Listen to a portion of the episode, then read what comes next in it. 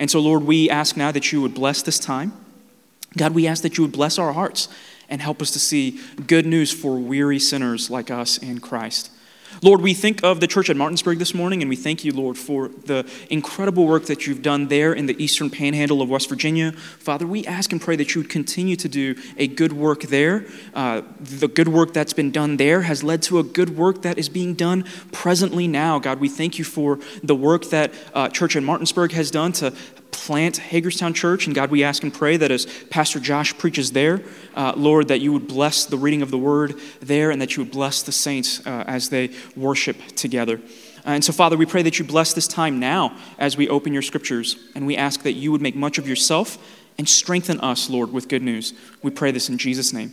Amen. Well, brothers and sisters, you may be seated. Good morning and welcome, and it is good to be with you all today. My name is Chris Gomes, and I serve as one of the pastors here, and I'm very happy to be here with you this morning. However, I am sad to say goodbye to some of you because my favorite group, no offense parents, but my favorite group is to be dismissed now. So friends, Hubtown Kids will be dismissed. Blue Station, ages 3 to 5, you want to go towards Mr. Brett's direction. And Gray Station, ages 6th to 5th grade, you want to follow Mr. Isaac that way. He's going in that same direction. So our kids this morning in Hubtown Kids, they are going to be meditating upon and thinking about a particular subject that is immensely relevant to our time together this morning, which is this attribute that God is sovereign.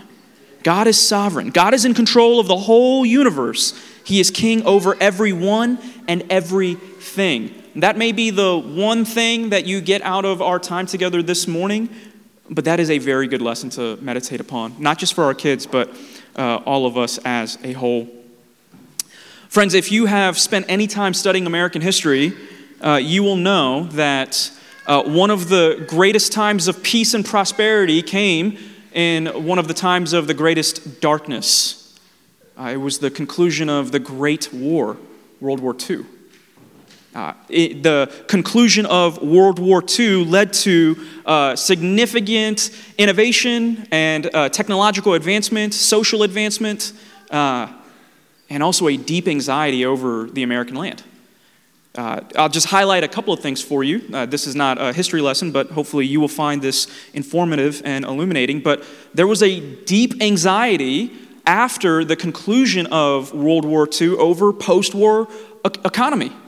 What would the American economic landscape look like now that the war was over? Well, if you remember American history, you'll know that during the late 20s to the mid-30s, we lived through, not we, but maybe some of our parents and grandparents, lived through the Great Depression. It was an incredible economic situation where many people were unemployed. Inflation was ridiculously high, beyond what we experience even today. But World War II allowed for millions of Americans to not only get back into work in the military setting, but also in various other social programs that helped to advance American services all around the country. Right? But now that millions of soldiers were coming back home, what would happen to all these jobs that were created? Because now all these military veterans would require work as well. There was significant economic anxiety after World War II.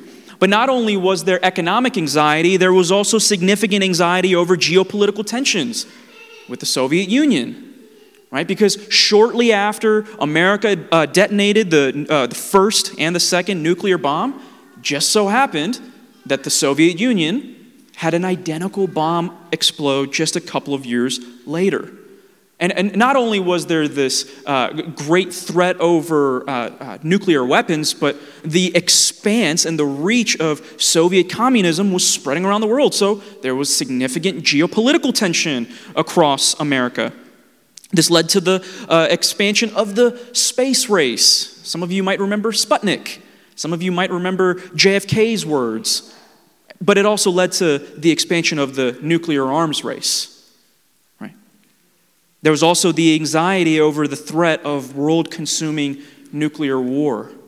Maybe some of you have watched the new movie about J. Robert Oppenheimer, and how in Oppenheimer's work there was this great anxiety that if nuclear fission was possible, that the entire atmosphere of the planet would catch on fire and kill everyone in the world. This was a genuine anxiety that Americans faced, and a very clear example of that were nuclear bomb drills in schools. Some of you may be old enough to remember, maybe your parents or grandparents could remember, children in schools would hear the sirens go off and then they'd hide behind their desk because a cheap school desk would prevent nuclear fallout from harming them. But I say all these things to show you that America was living through a significant time of anxiety. But many of us on a day-to-day basis, these are not the same types of anxieties that we experience. We're probably not thinking about geopolitical tensions or the threat of nuclear war. Rather, we find ourselves not consuming ourselves building bunkers and filling it with foods that might be a little questionable but promise to last you 25 years. We're probably not thinking about those types of things. We're probably thinking about things like, how in the world are we going to pay for this kitchen remodel? How are we going to make our next mortgage payment? Great, now the car needs to be fixed, and it just so happens that there's not enough wiggle room in the budget to get the brakes replaced. You might want to see Brian Kelvington if you need your brakes replaced. You're probably thinking about, moms, how am I going to get the kids to practice on time and get them to bed in a decent hour? You might be thinking about how you're going to schedule that play date in the middle of an already busy week, and on and on and on and on the list grows. We may not be living in Cold War America anymore, but we all face the cruel monster of anxiety in some way, shape, or form.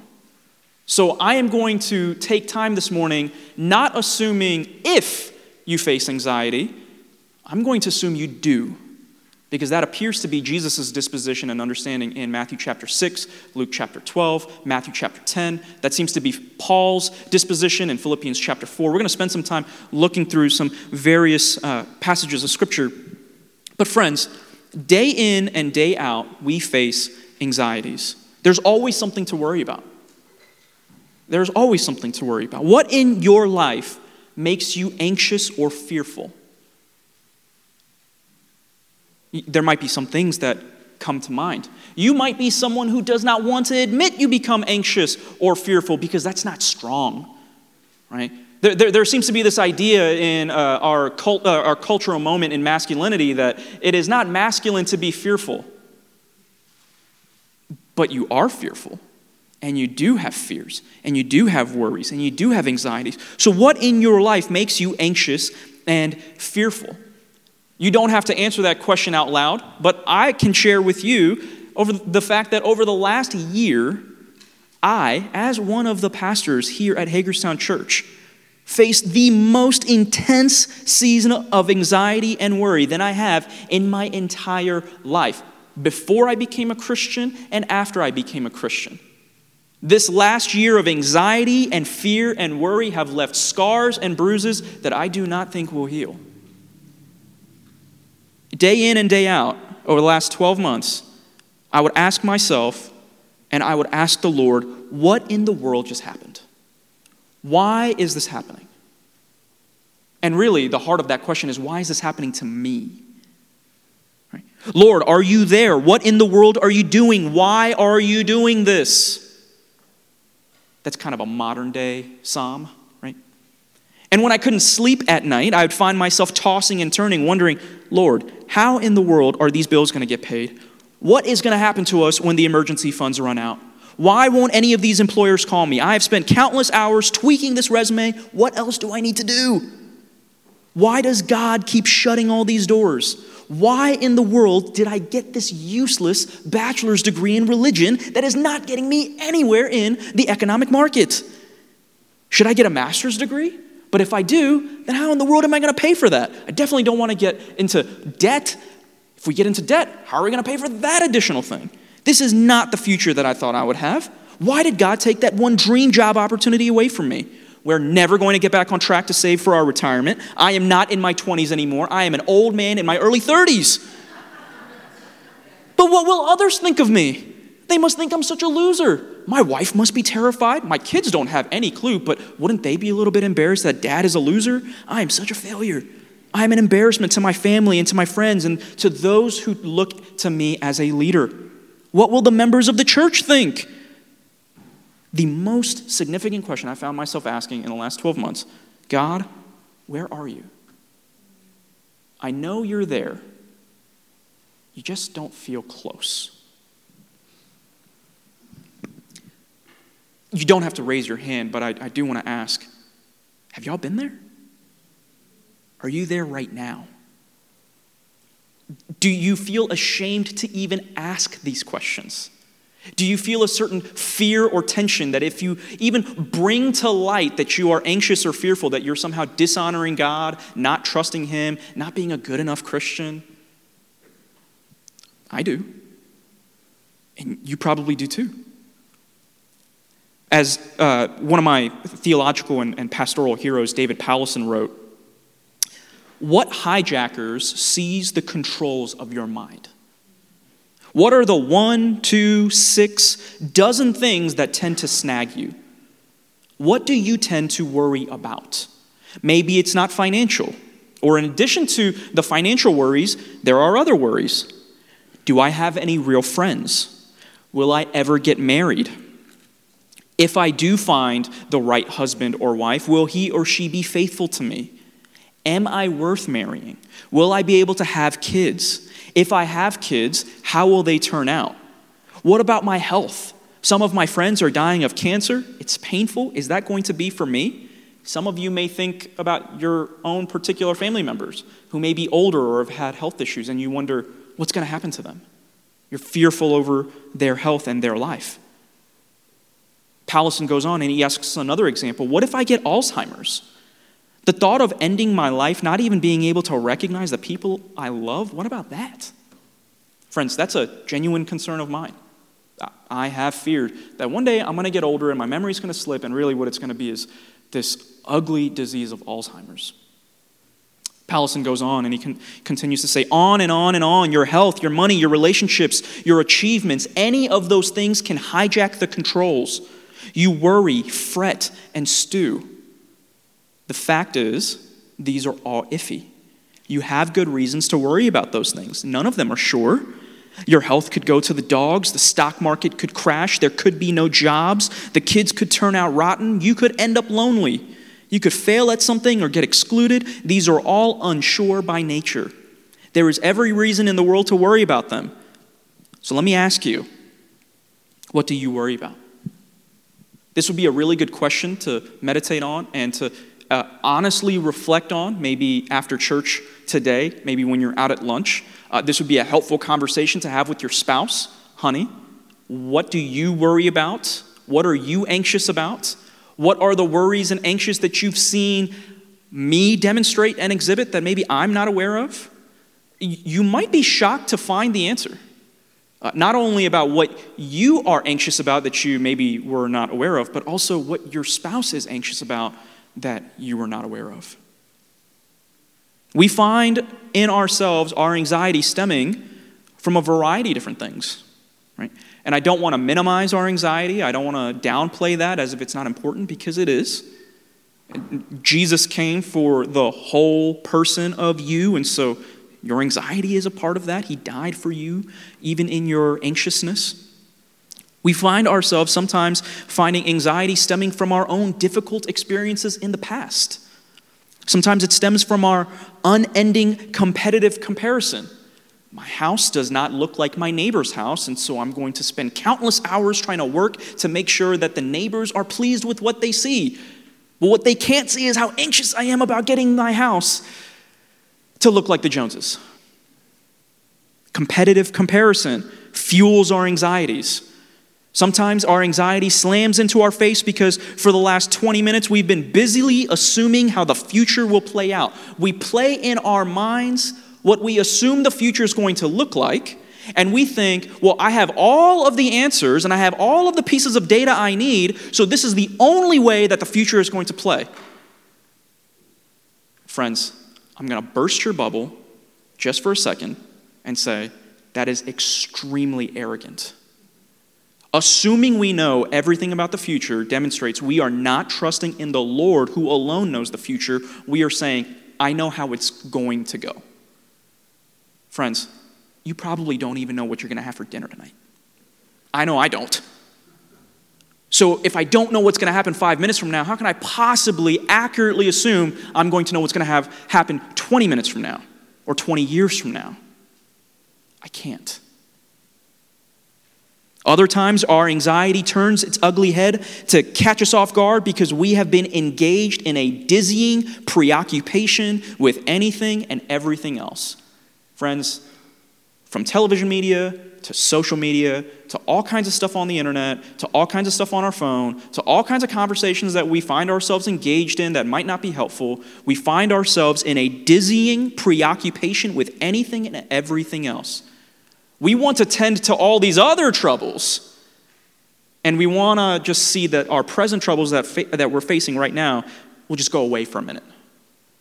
But because we're so preoccupied with everything else and what that church is doing over there and what that body is doing over there, we don't want to actually engage with the troubles that are there for us presently right now. And so what do?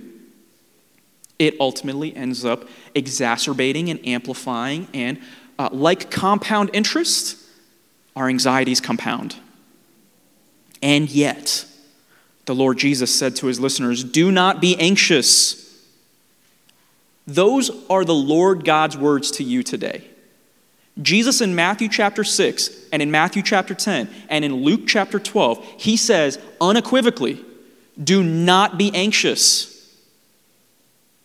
So I'm going to repeat Jesus' words one more time because you might forget my words this morning, but I pray you will not forget the Lord Jesus' words. He has said to you, church, do not be anxious. The Apostle Paul said, in no uncertain terms, do not be anxious about anything.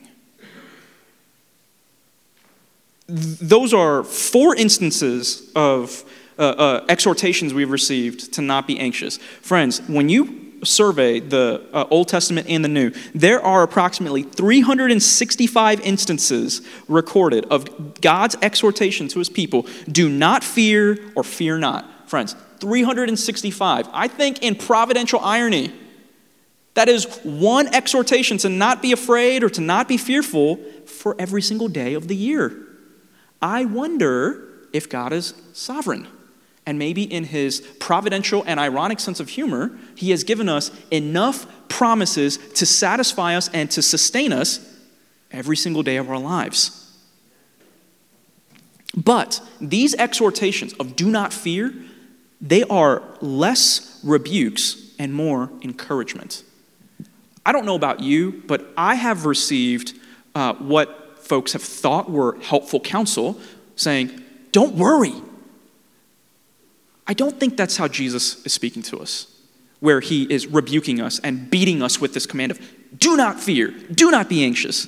Over and over and over again, God's fatherly tender care is demonstrated to us through his word. And he does not seem to run out of patience to remind his weak little flock of children to say, do not fear. I am with you. Do not be afraid. Do not be anxious. But friends, terms like anxiety are thrown around all over the place.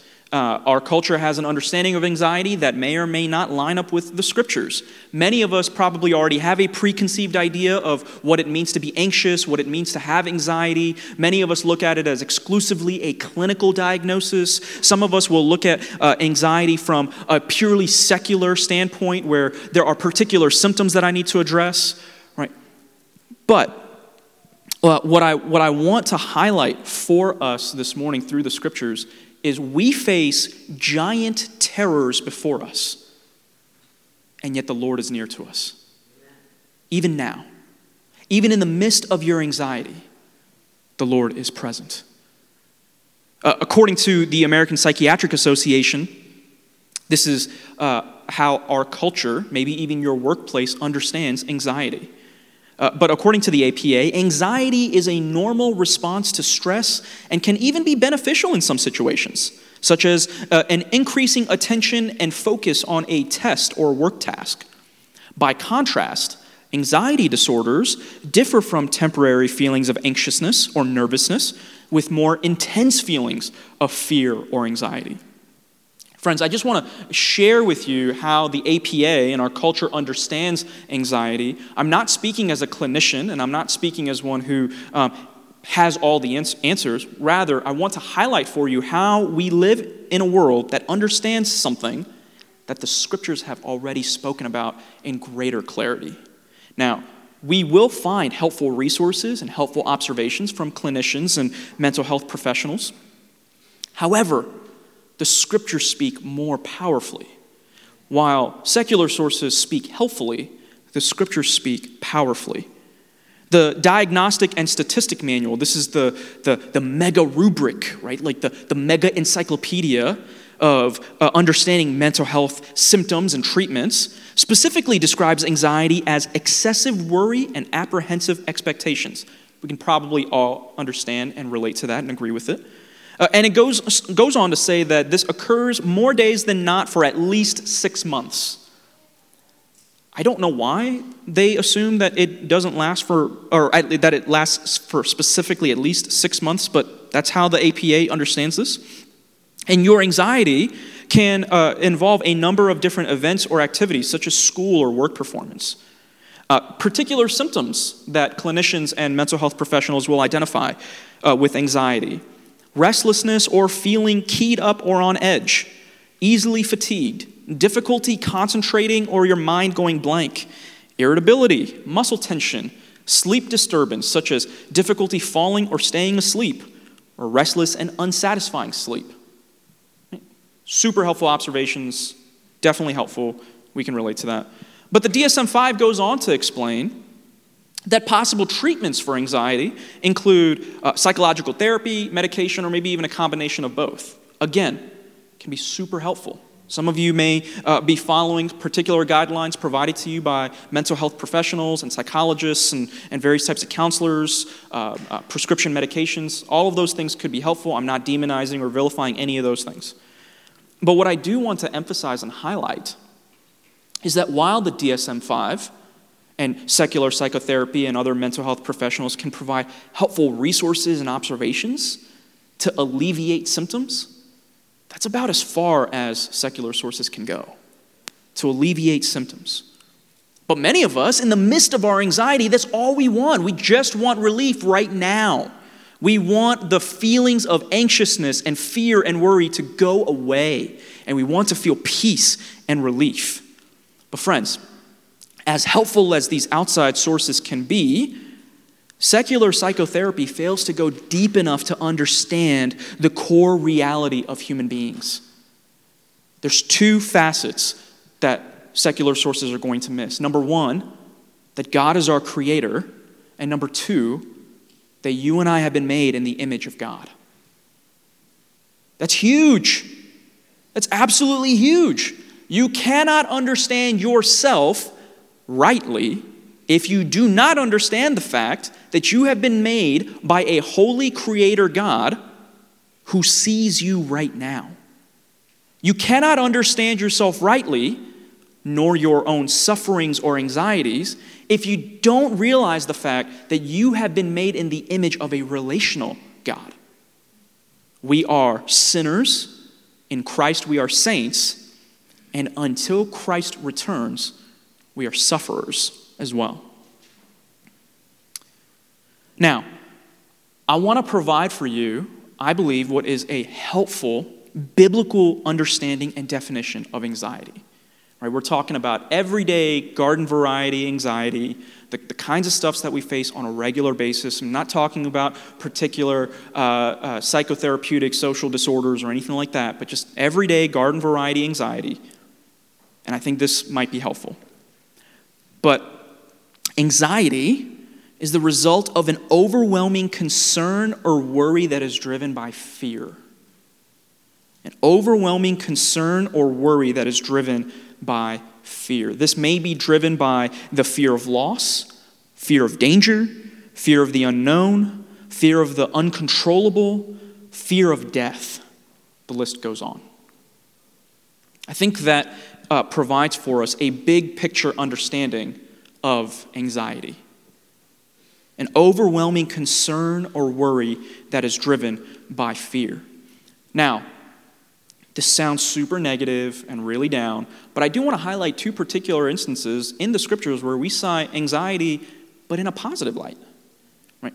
We do see the Lord Jesus Christ so deeply overwhelmed and concerned with the fate that is before him, the impending death on a cross and the wrath of God that is to come, that he literally stays up all night praying, dropping droplets of blood on the ground. He was that deeply overwhelmed.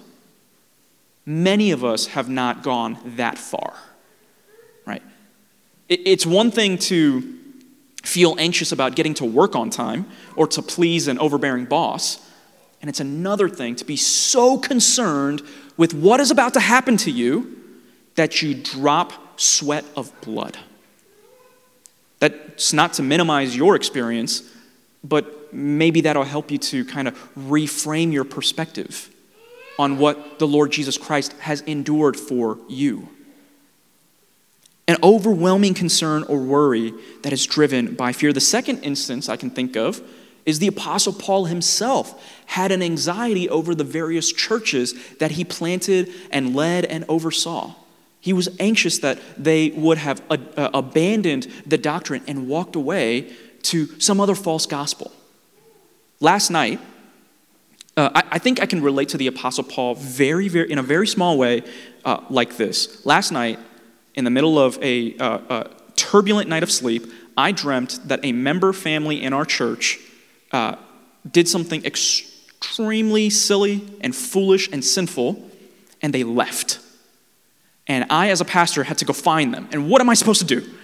And the dream felt so real that I woke up unable to tell if I was still asleep. I was anxious in my dream. I was anxious when I woke up. I could not go back to sleep, and I remained anxious for the rest of that sleepless night and early hours of the morning. I felt anxious at our 10:15 meeting in the back. Friends, if you haven't figured it out by now, I too deal with anxiety. But friends, when we understand anxiety biblically, what we see is anxiety is the result of when we forget that God is God and he is in control. Our anxiety delusionally says, I am in control, or at least I should be. The late Tim Keller said so helpfully, when we worry, we are saying, I know the way my life is supposed to go, and God is not getting it right. Again, he said, anxiety is a daily statement to God saying, I don't think you have my best interest in mind. Very few of us would likely say such statements like these out loud. You might even be embarrassed to admit these thoughts out loud, and yet our anxiety and our anxious behaviors, they speak for us. They say the thing without your lips saying the thing. In our anxiety, we practically and functionally declare, I am on my own. There is no help for me. I must take matters into my own hands. Friends, in our study this morning, we are going to see that the Lord has something much better to say to you than what your anxiety says to you. In the Lord's unimaginably abundant kindness, he will not let your anxieties have the last word. If you are anxious, if you are fearful, if you are someone who worries, if you are someone who frets, and you stew in your worry and fear, and you wonder, how in the world am I going to get through this? Dear friend, God has good news for you in your anxiety. So turn with me now to Psalm 94. Psalm 94, if you want to follow along on the screens, you're also welcome to grab a copy of the Pew Bibles there in front of you. The black hardcover ones will be on page 590. For those of you who are new to reading the Bible, the the chapter numbers are the larger numbers, the smaller numbers. Inside the lines are the verse numbers. We're going to be on page 590 looking at Psalm 94. Friends, the book of Psalms, and when you identify a psalm, it's not Psalms 94, just a friendly Bible study tip. It's Psalm 94, right? So it's an individual psalm in the collection of the book of Psalms. That's just a little pet peeve that I hope that you will bear with me. But the book of Psalms really is a collection of songs. Right? This was the book of songs that the people of Israel would use to worship God. And some of you have read through the Psalms and you wonder, where in the world is the melody and the tune to this? I do not understand how I can sing this as a song. But you can try, and you can see Deacon Jeremy for help. But Psalm 94 is an invitation for us to understand. Psalm 94 is an invitation for us to understand, because in this psalm, we are invited to understand, I believe, four things. We're to understand our troubles. We're to understand our God. We're to understand our hope. And we're to understand our help. And friends, I'll just give you the main idea here from Psalm 94 before we spend time unpacking this further. But simply, the main idea here is the Lord is near to you, so you can courageously attend to today and confidently leave tomorrow to Him. The Lord is near to you, so you can courageously attend to today and confidently leave tomorrow to Him. This might be the one sentence that you ought to meditate upon and reflect on all week long. That would not make you a lazy Christian. That would not make you intellectually lazy or whatever, or undisciplined. But this might be the one thought that the Lord Jesus would have for you to rest in and to find peace in the midst of your afflictions of anxiety. The Lord is near to you. And because He is near, to you, dear anxious one, you can courageously attend to today and confidently leave tomorrow to Him. Turn with me, Psalm 94. Let's look at the first 7 verses as we understand our troubles. The psalmist writes, "O Lord God of vengeance, O God of vengeance, shine forth. Rise up, O Judge of the earth. Repay to the proud what they deserve. O Lord, how long shall the wicked exult? They pour out their arrogant words, all the evildoers boast. They crush your people, O Lord, and afflict your heritage. They kill the widow and the sojourner, and murder the fatherless. And they say, the Lord does not see, the God of Jacob does not perceive." Friends, these brief 7 verses are an invitation for you to understand our troubles. Notice how the psalmist, he cries out to God, "O Lord, God of vengeance, shine forth, rise up, O Judge of the earth." Did you notice that he does not take upon himself the act of vengeance? The psalmist nowhere in these passages say, I'm going to take matters in my own hands, and I am going to repay those who kill the widows and those who kill the sojourners and those who kill those who have no fathers. No. The psalmist rightly understands who God is. And in our anxiety, we wrongly assume that God has left, or that God clocked out, or that God is not doing the right thing, and so we need to come up behind Him and help Him get back on track. No, the psalmist cries out to God, and he cries out to God understanding the character of God. Friends, have you ever considered the fact that in the midst of your worry and fear, it is very easy to forget God's character? I mean, the first character that we're quick to forget is the fact that He is sovereign, right? We might have preconceived ideas of what sovereignty even means, and we've got this cartoonish idea that, He's some sort of puppet master when it comes to sovereignty. But friends, sovereignty of God means He is in control of everything. He's never off the clock. He is the God of vengeance. Vengeance is His, and He will repay. But notice also how the psalmist acknowledges their troubles. He says, God, look at what's happening. Look at this. God, I know you see. Here is where we are. Here is our experience. And what's even perhaps more exposing is he says, God, they say you're not going to see. They say you cannot perceive. Do you feel the weight of the psalmist crying out to the Lord, the God of vengeance, acknowledging his troubles? Many of us, in the midst of our anxiety, we don't want to admit that we're anxious because we wrongly assume that if we do, God is going to be displeased with us. Or that time after time after time after time of slipping up and being anxious, God's going to be done with us. He's just going to say, you know, this relationship with you, saint, is not worth me keeping. I've got a bigger universe to carry and to care for than your small little universe where you just will not trust me. I'm done. Friends, you may have had a father in your life who was like that. You may have had friends in your life who have abandoned you and said, you know what, I'm out. I don't want to do this anymore with you. But you don't have a God like that. You don't. If you believe that, in love, I say to you, you're wrong. That's not God. That might be a God of your own imagination. That's a really bad God to hold on to, though.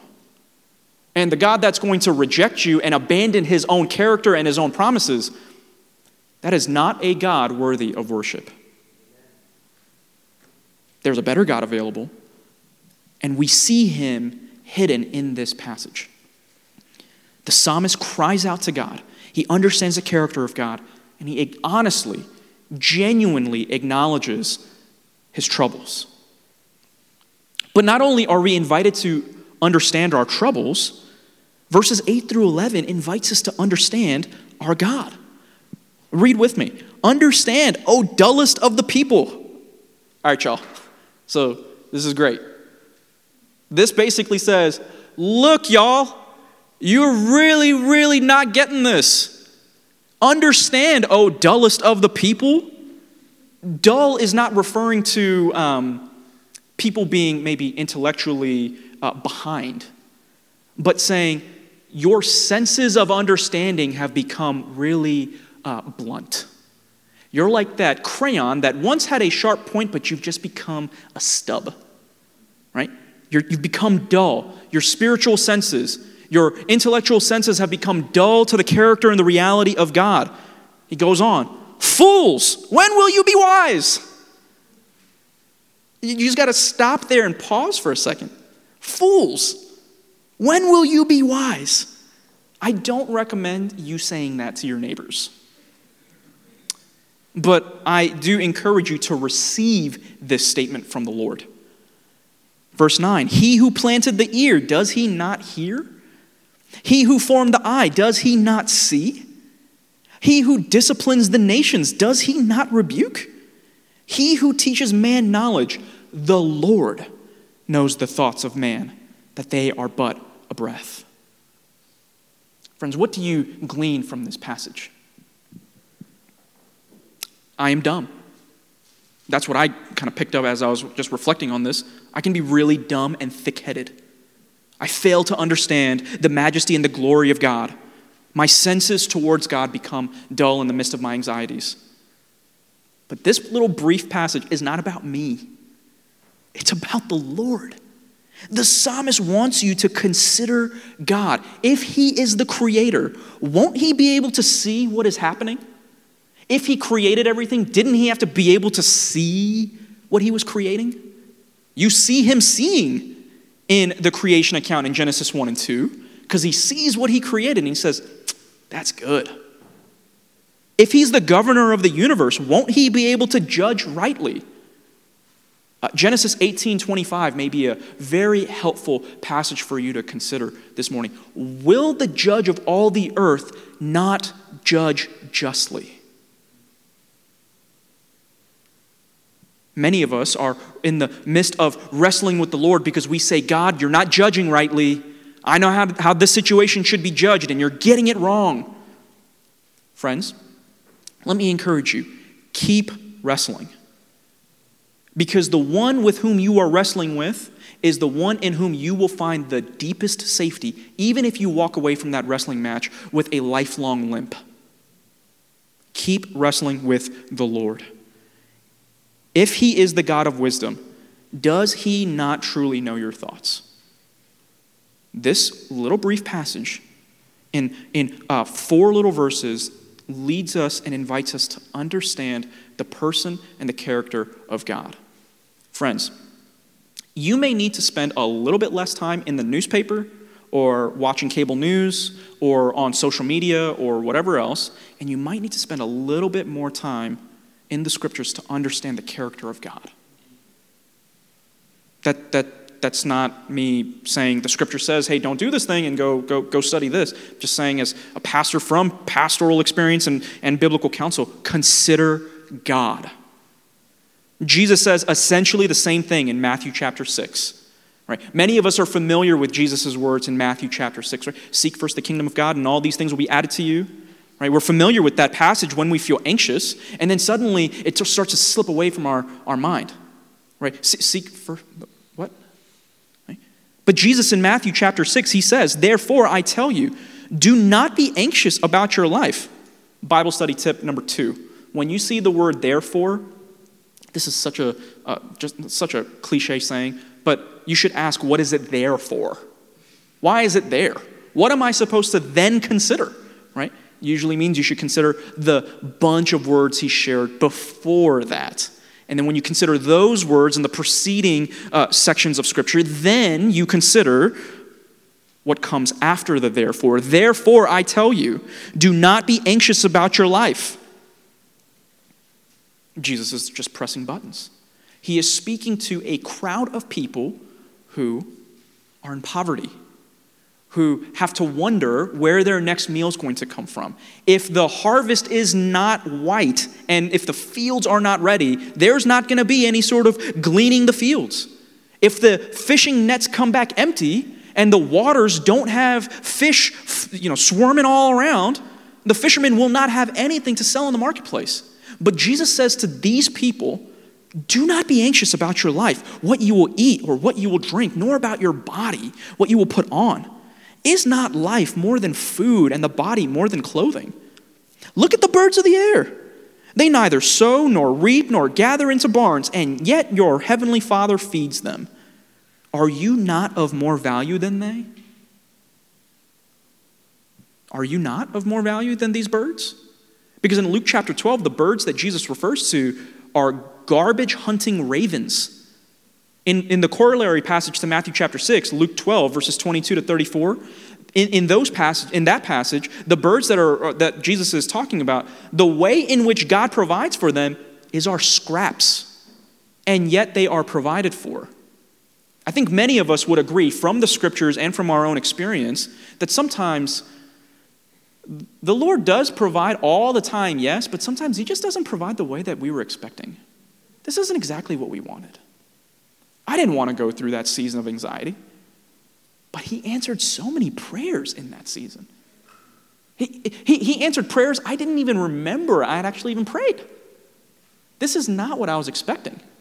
I was hoping that the table would be overflowing with never-ending meals.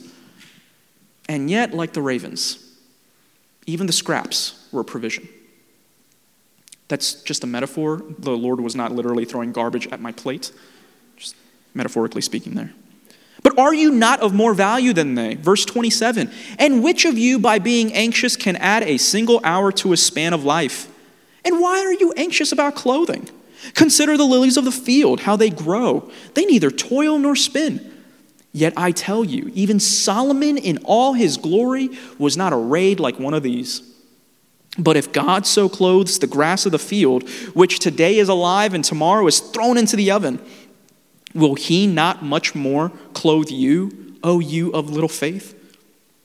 Friends, if you're someone who is anxious and fearful, the word that you might want to underline in this brief little passage is little faith.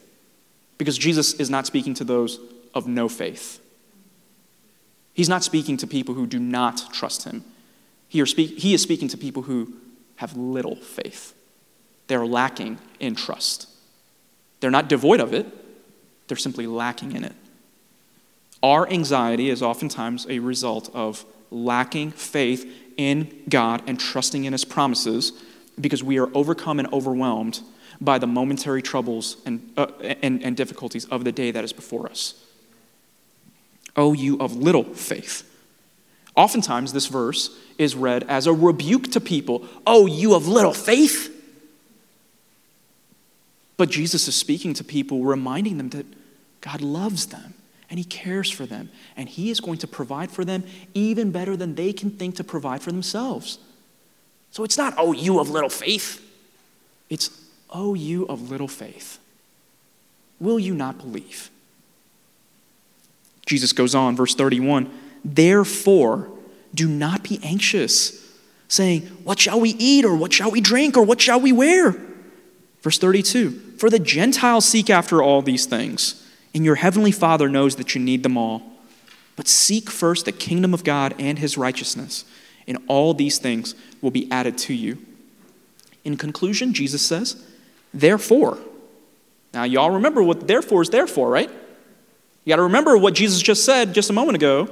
Therefore, do not be anxious about tomorrow, for tomorrow will be anxious for itself. Sufficient for the day is its own trouble. There's something really interesting and incredible in this statement. Jesus does not give any sort of promise that you are going to escape your troubles. In fact, He seems to be exposing the fact that you got troubles today. You got to think about the troubles right now. Because tomorrow, you're going to have some more troubles. And then, you're going to have to deal with those troubles tomorrow. But many of us, in the midst of our anxieties and the troubles of the day, we think, you know what? If I just had tomorrow's grace right now, I would overcome my difficulties. But the Lord hasn't promised you tomorrow's grace today. He's promised you tomorrow's grace. Say it with me. Tomorrow. Can you rest in that? Because not only has He promised that, look, troubles are going to come tomorrow, He has promised that He is going to be with you, giving you grace, strengthening you for tomorrow's trouble tomorrow. Many of us may be so familiar with this passage that in familiarity we've kind of lost the poignancy and the potency of Jesus' words here. We read passages like this and various other passages that tell us do not be anxious. Maybe if we don't have time to read, we're listening to a sermon real quick of some other better preacher who preached a really powerful sermon on anxiety, and we listen to that, we're encouraged for a moment, and then, I just ran into another trouble. And then I just forgot what that preacher said. We are overcome with anxiety because there are so many troubles that we face. That is not to minimize or to downplay or to even ignore the fact that we are anxious and frail people. Jesus shows us the reality of the world with which we find ourselves in. We are not engaging the world as we wish it would be. We live in a world that is as it is. And sufficient for the day is its trouble. And tomorrow He will meet us again. But friends, the meaning of the word here, when Jesus is referring to anxiety, it essentially means to divide. To divide. The word essentially means a sense of being distracted. Right? So it's not simply just a blanket over your face so that you can't see clearly. Your sense and your ability to understand and to see rightly is split in half. You're divided. Anxiety, the term itself, is referring to a sense that creates instability. The ground you're standing on suddenly starts to shake. Right? And you suddenly start to see the cracks in the ground. And you find one foot on one side of the crack and the other foot on the other side of the crack. And you start to wonder, oh no, that ice is not going to be able to hold my weight. There's a sense of instability.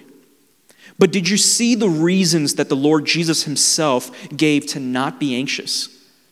He didn't give just cold reasons, just, hey, your feelings don't matter, don't think about this. He gave genuine reasons to consider. He reasoned with theology. He said, look at the birds and consider your heavenly Father. Consider God. Look at what God does to provide for the birds. Some of y'all need to be better bird watchers. I know I do. I love cardinals in my backyard. They're always all over the mulberry tree. But he, again, goes on. He says, hey, consider how unproductive anxiety ultimately is. How many of you, by being anxious, can add a single hour to your span of life? Jesus is exposing the fact that we assume that we are in control of our lives, and as we are in the middle of that assumption, we've just burned time that we're not going to get back. And our life is short, and that time is lost. Consider how unproductive this is. Jesus goes on to say, hey, consider the lilies. Consider God's provision in the midst of the lilies. Maybe some of y'all don't have ponds in your backyard, so you don't have lilies, but you might have a mulberry tree. You know, those mulberries grow back season after season without you even having to do anything. That's God's provision, y'all. God grows the mulberry trees in your backyard. Are you not of more value than that mulberry tree? You are. Friends, highlight the fact that Jesus says, oh, you of little faith. He's not exasperated. He's not tired of you. He's exposing to you your condition and your reality. Your faith is lacking, but he's not going to throw you away. He's not done with you. Jesus says, do not be anxious because you have a heavenly Father who knows everything you need when you need it. So the strength and grace and energy that you need for tomorrow's troubles, the Lord knows. And he knows what troubles are coming for you. And he will provide everything you need at the moment you need it, and not a moment sooner. Some of our frustrations with the Lord's, what we want to assume is provision, actually is his provision. Some of our frustrations oftentimes is, this is not what I need, God. I need this other thing. I need you to remove this burden off my back.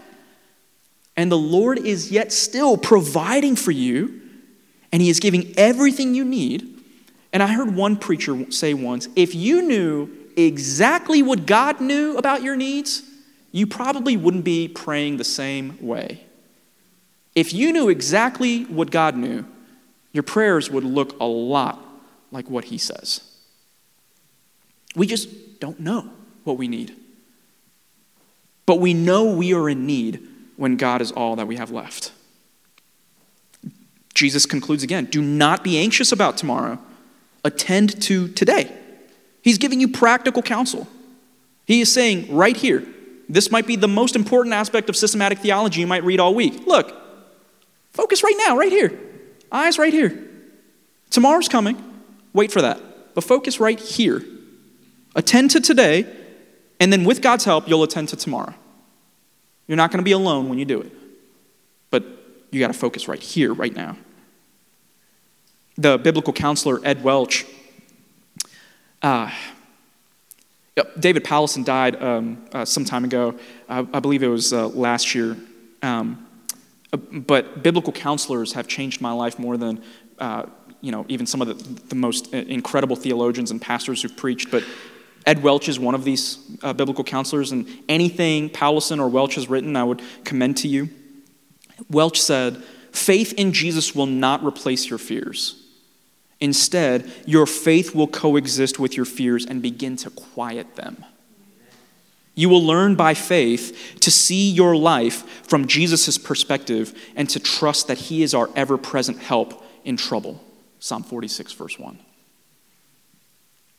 Friends, some of us assume that if we just believe a little harder, and if we grind our teeth a little more and just hang in there, our fears will be gone. Faith in Jesus will not replace your fears. It will coexist with them and begin to quiet them. I hand out books all the time, and I really hope these books are helpful for you. I do not offer them or hand them out to, boast in how much I've read. I've not read that much. I don't got time for that. I got little kids at home. But friends, some of us need to slow down a little bit and more methodically and carefully think about the very troubles that are before us. You might be reading an intense Bible reading plan and you're just not keeping up with it, and the crushing weight of guilt is just overwhelming. Friends, let me encourage you and give you a little bit of freedom. Maybe you need to take a little step back. And if you've been weighed down by the weight of anxiety, friends, this tiny little booklet of Overcoming Anxiety by David Powlison, super helpful. This has been super helpful for me, and you can see how thin it is. I mean, my glasses lenses are thicker than this. You can read this. You can make your cup of coffee. You can drink your cup of coffee, and then when you make your second cup in the morning, you can pick this up, and you can read this and meditate on it and chew on the scriptures on how God's word counsels you. This is available for you.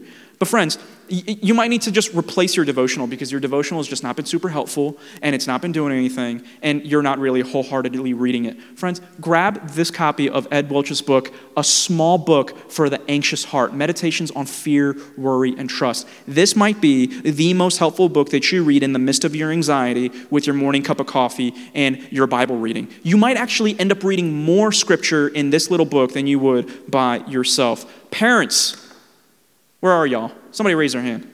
I see a couple of parents.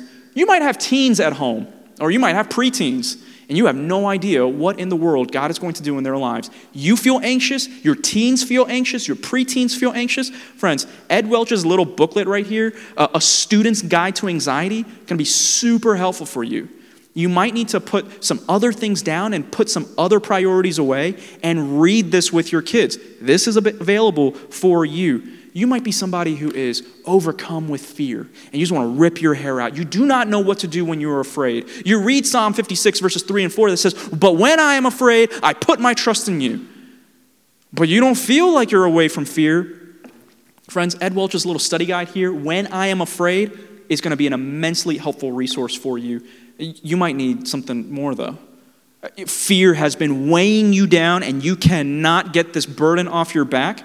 Friends, you might need to better understand what fear is according to the scriptures and how God counsels you. And Welch's book, Running Scared, Fear, Worry, and the God of Rest, may be just what you need to find freedom from anxiety and fear today. These books are available. However, there's a condition. God's grace is unconditional to you, but my giving books to you is going to be conditional. These are available for you, and I hope that there is not one left, but they are only available for you to grab if you do two things. You promise to read it, because you don't need any more paperweights on your desk, and you don't need some impressive bookshelf at home. Nobody's going to be impressed with that anyway. But these books are available if you promise to read it, and if you promise to read it with another member of the church. I'm not trying to up the ante, but I am trying to show you that there is a way to deal with anxiety, fear, and worry. And it's through God's word, by the power of God's spirit, in God's word, with God's people. These are available for you if you submit to my two conditions. Our third invitation to understand our hope, verses 12 to 15. The psalmist continues, "Blessed is the man whom you discipline, O Lord, and whom you teach out of your law, to give him rest from the days of trouble until a pit is dug for the wicked. For the Lord will not forsake his people. He will not abandon his heritage. For justice will return to the righteous, and the upright in heart will follow it." Did you catch verse 14 there? Because this is where all of our hope is tied. Like, this is everything. The Lord will not forsake his people. He will not abandon his heritage. Fear and anxiety has a pervasive ability to tell us God's left you. And God's word tells you time after time after time after time again, he will not forsake his people. Ed Welch, in a very helpful theological biblical counseling journal article, he said that the phrase, "I am with you," is the gift to anxious people. Our worries usually imply that we need someone, the right protector, the right fixer, who is close and is for us. And only those who know Jesus actually have that someone. Friends, do you know Jesus Christ? Do you know one of his many names, what they are in the Old Testament? He is the Prince of Peace. He is the one who has calmed the physical storms of life. Will he then not have the strength to calm the storm of your heart? Genesis 26:24, the Lord says to you, and he is pleased to keep on reminding you, dear saints, do not be afraid, for I am with you. Deuteronomy 31:6, be strong and courageous. Do not fear or be in dread of them, for it is the Lord your God who goes with you. He will not leave you or forsake you. God goes on to remind you, dear saint, in Isaiah 49:14-16, can a woman forget her nursing child, that she should have no compassion on the son of her womb? Even these may forget. Yet I will not forget you. Behold, I have engraved you on the palms of my hands. Your walls are continually before me. God is not tired of reminding you. Matthew 28:20, Jesus says, and behold, I am with you always to the end of the age. Jesus again, or the Lord again, is not tired of reminding you. Philippians 4:5-6. The Lord is near. Do not be anxious about anything. Friends, Christians have this good news that the Lord has come nearer to us than we could possibly imagine. There are helpful resources outside of Christianity that can help you mitigate and help your thoughts and your feelings of anxiety. But Christianity alone gives us good news, because in our anxiety, God has come close to us. Many of us in our culture war fighting and theological right war fighting, whatever types of arguments we want to engage in with others, we want to assume that we have the right answer, but we so quickly forget that God has come close to those Christians whom we deem our opponents. God has come close to us in Jesus. That is the good news of the gospel. One of Jesus' names, Emmanuel, it literally means God with us. God is with us now. He didn't just die and then rise and then leave and go on vacation. He is presently with us now. The very Spirit of Christ dwells within you now. And the weakest cry to God for help when the Spirit of God is in you is true power. He is with you, and he gives to you all that you need. He has given to you the very Spirit who cries out in groanings that you cannot even understand. When you do not have the words to pray, the Spirit intercedes for you. The good news that God has come to us fully, truly human. Friends, Jesus is not just this divine being from out there that we cannot relate to or understand. Jesus came as God in flesh. Do you know what a true human looks like? It looks like Jesus. Jesus is truly and fully human. And the flesh that he has taken on to come close to you is the very flesh that he will have for the rest of eternity. That's Philippians 2. He's not giving up that body. And he's not going to give you up either. God has come to us.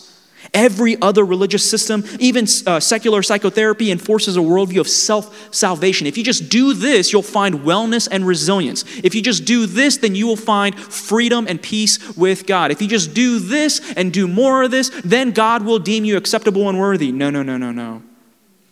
Christianity says God has come to you. Jesus lived the very life we could not live. He died the death we should have died. Jesus rose again, and he defeated the grave. And only Jesus will defeat the final anxiety-inducing enemy of death. Our fourth invitation, we're called to understand our help. The psalmist goes on, he says, who rises up for me against the wicked? Who stands up for me against evildoers? If the Lord had not been my help, my soul would soon have lived in the land of silence. What the psalmist is saying is, if it weren't for God, I would have been dead. I would have been in the land of silence. When I thought my foot slips, your steadfast love, O Lord, held me up. Verse 19. maybe the most important verse in this chapter. When the cares of my heart are many, your consolations cheer my soul. Can wicked rulers be allied with you, those who frame injustice by statute? They band together against the life of the righteous and condemn the innocent to death. But the Lord has become my stronghold, and my God, the rock of my refuge. He will bring back on them their iniquity and wipe them out for their wickedness. The Lord our God will wipe them out.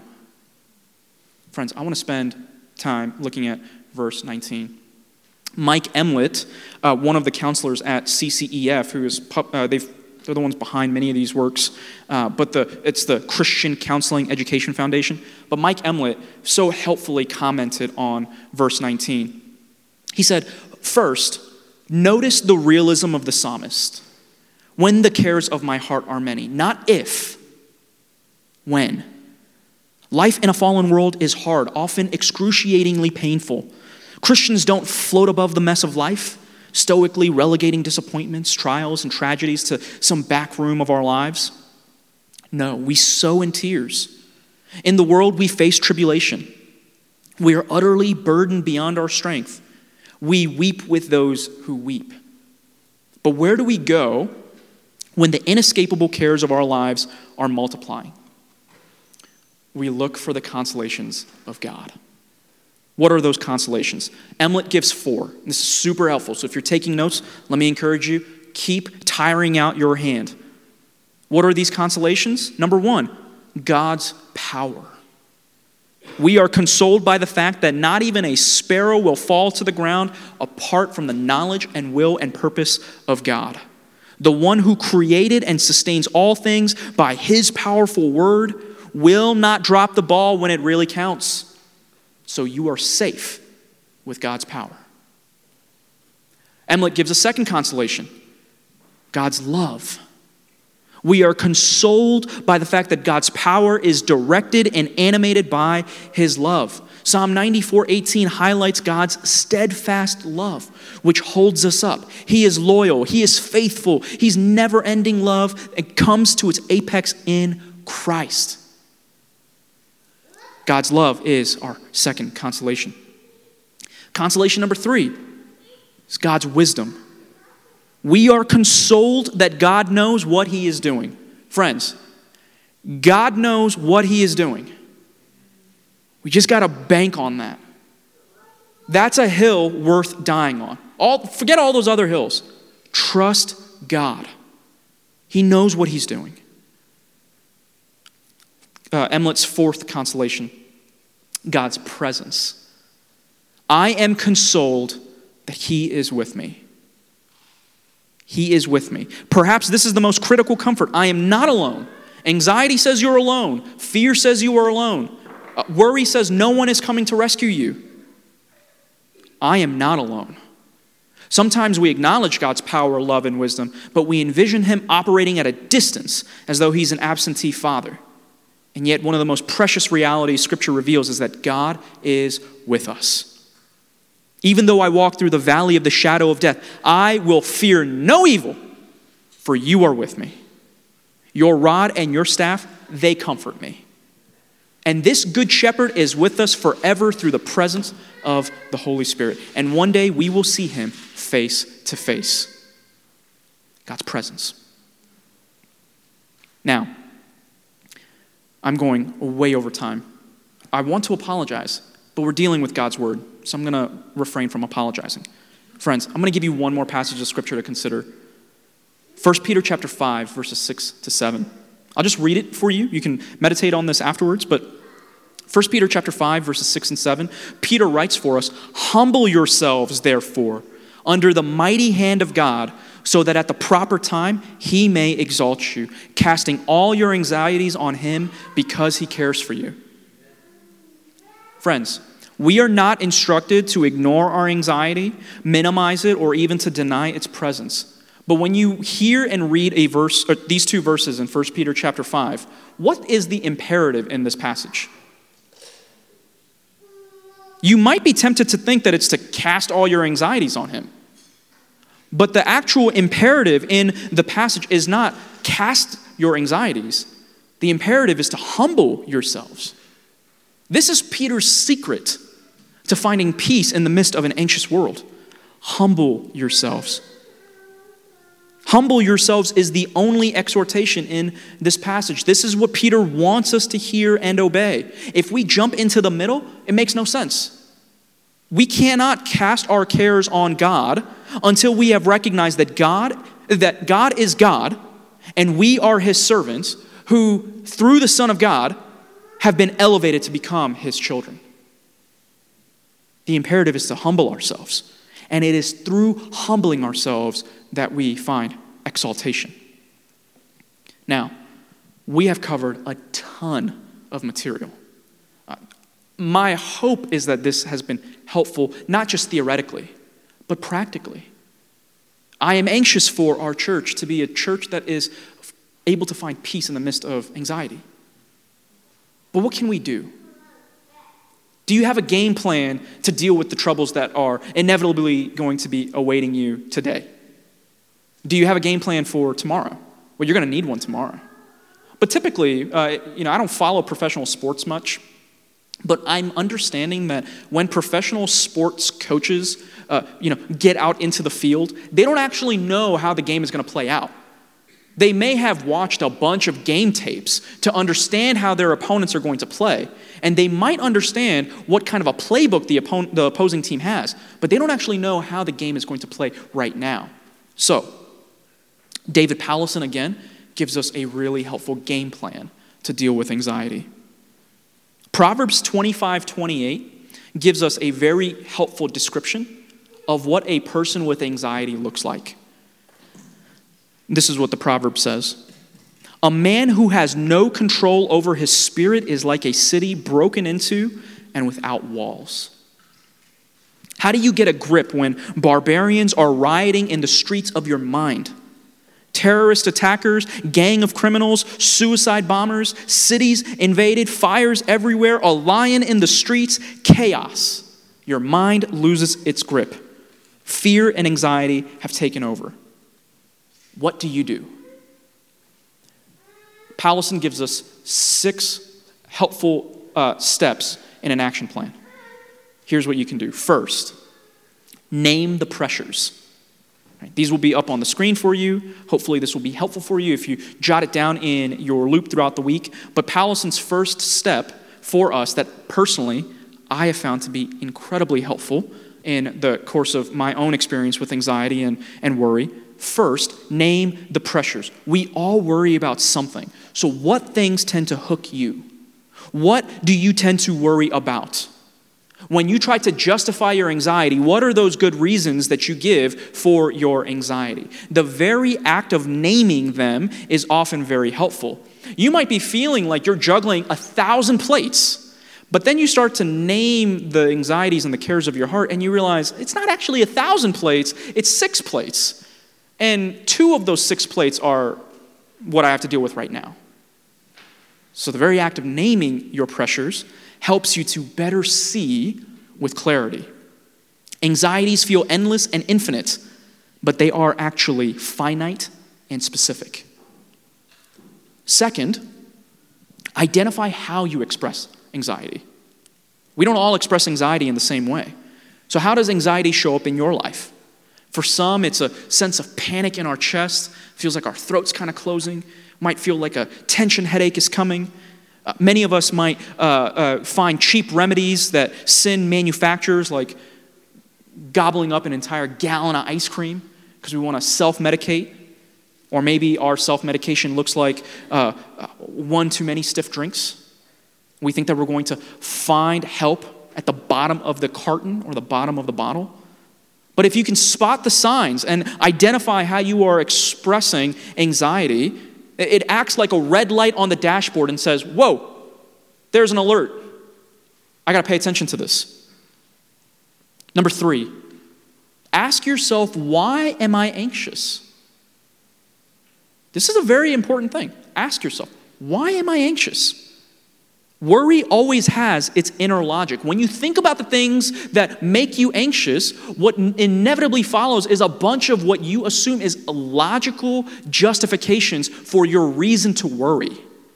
So ask yourself, why am I anxious? Identify what is hijacking your thoughts. What do I want? What do I need? What do I crave, expect, demand, or lust after? And since we fear losing the things that we crave getting, what do I fear either losing or never getting? Ask yourself, why am I anxious? Number 4, what better reason does Jesus give you not to worry? We saw several important reasons he gave in Matthew chapter 6, but maybe there's too many for you to remember. So pick one. Pick one promise, one reason that Jesus has given for you to trust his word that you do not have to be anxious and worry. Grab one promise and work with it. Don't assume that you're done working with it. Work with it until the promise has molded you and massaged you into a person who can cast your anxieties to God. Number 5, go to your Father. Your Father invites you to pray. Your Father invites you to come.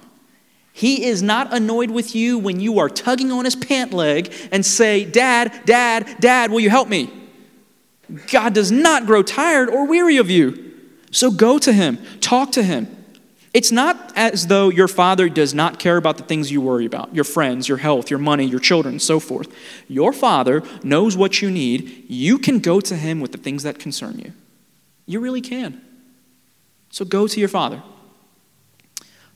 The last step. Finally, give. Give.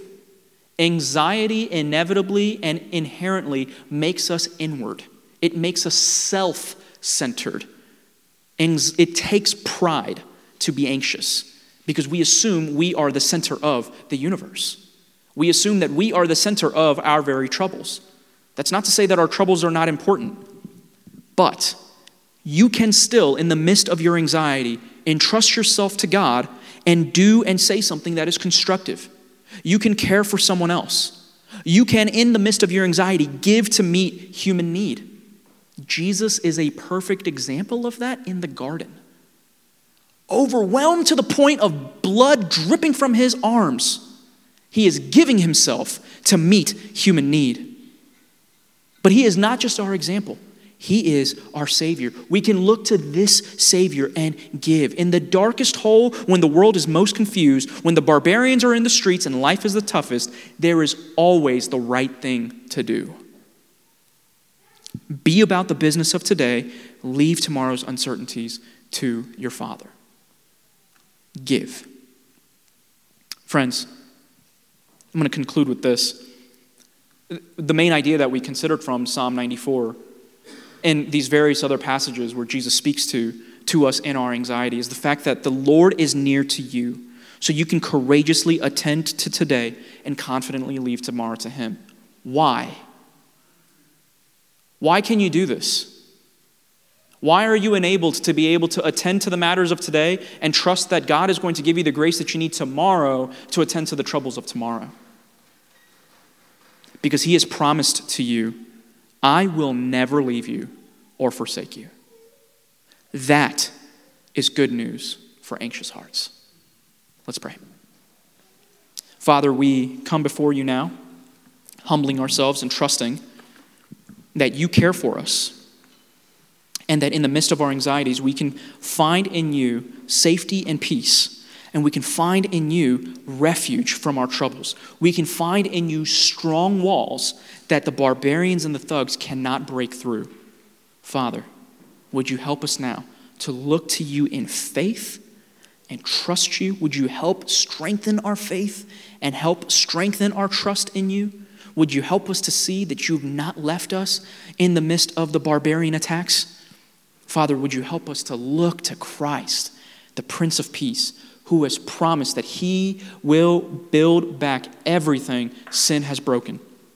And would you help us to find in him freedom from our fear, our worries, our anxieties, and all that which would threaten our peace in him. Help us to look to Jesus, the one who will never abandon us, the one who will never leave us, the one who has promised he will never forsake us and will be with us even to the end.